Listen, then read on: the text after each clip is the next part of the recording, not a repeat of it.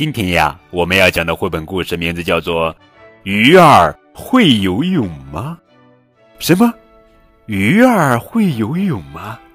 嗯，鱼儿当然会游泳呀。这讲的是什么故事呀？好了，宝贝儿，打开图画书，跟高个子叔叔一起来看一看吧。鱼儿会游泳吗？作者是法国阿莱克斯·库索文，娜塔莉·舒图，王书柳翻译。有一天，鱼儿们看见大海开始泛晕，它们长出了胳膊和腿，纷纷离开了大海。开始，鱼儿只会在地上爬，它们只好住在森林里，饿了吃蘑菇。很快，它们学会了站着走。就全去了城里。大街上人来人往，鱼儿们光着身子，觉得很难为情。他们跑进商店，想买衣服穿。可是鱼儿没有钱，人们把他们当成了小偷，把他们轰走，说：“等你们能挣钱了再来吧。”鱼儿们只好躲到桥下待着，边吃蒲公英边想办法。终于，他们想到了挣钱的好办法，可以卖虾嘛！因为鱼儿们知道哪里能捉到大虾，这下有钱挣了。于是，鱼儿们开始去捉虾，哈哈哈！一大网，两大网，三大网，果然，鱼儿们很快就赚到了大钱。他们在码头开了店，人们都来他们的店里来买虾。鱼儿们用漂亮的牛皮钱包装大把大把的钞票。从花店里买来鲜花当饭吃，很快虾儿们开始搬家，他们都到树林里躲了起来。有钱的鱼儿们越来越爱学人的样子，嗯，别看他们长着鱼头，可人类里不也有长了猪脑袋的笨蛋和长了驴脑袋的老顽固吗？呵呵。有的鱼喜欢夏天穿着游泳衣去海边晒太阳，有的鱼喜欢秋天到森林里去采蘑菇。这时候，虾儿为了躲避鱼儿，只能把家搬到了大树顶上。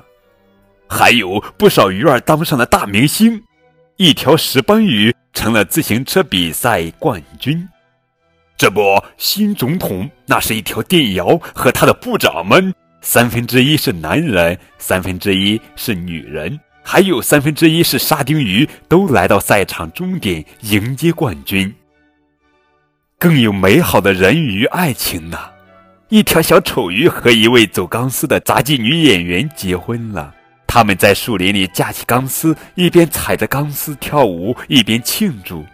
到了这个时候，大家才发现，更多的虾儿离开水塘。躲到大树上去了，鱼儿们朝树上的虾开枪，痛痛痛，继续靠捕虾挣大钱。锯齿鲨鱼当起了伐木工，把大树一棵棵的砍倒了。虾儿们为了逃命，纷纷长出翅膀飞上了天。于是飞鱼们一直追到了天上。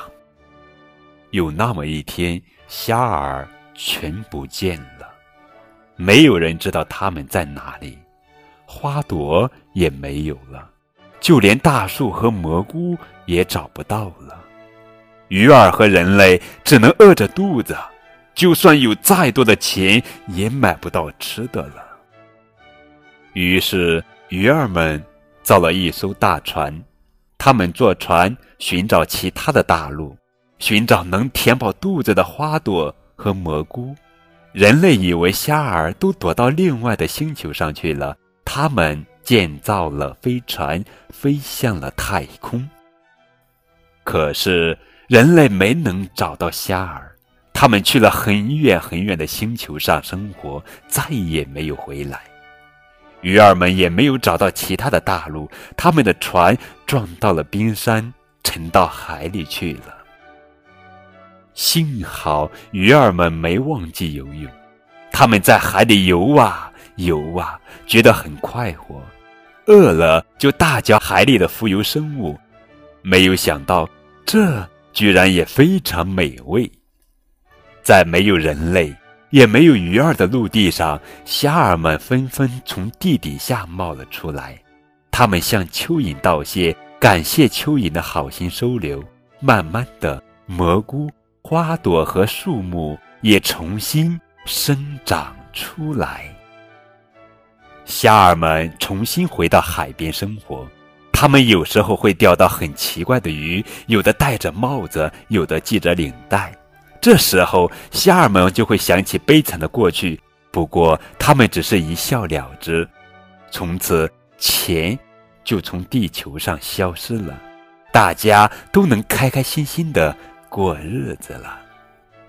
好了，宝贝儿，这就是今天的绘本故事。鱼儿会游泳吗？亲爱的宝贝儿，你来告诉高个叔叔，鱼儿会游泳吗？你们可以将答案在下方的评论中来回复，也可以添加高个子叔叔的微信账号，字母 FM 加数字九五二零零九就可以了，等你哦。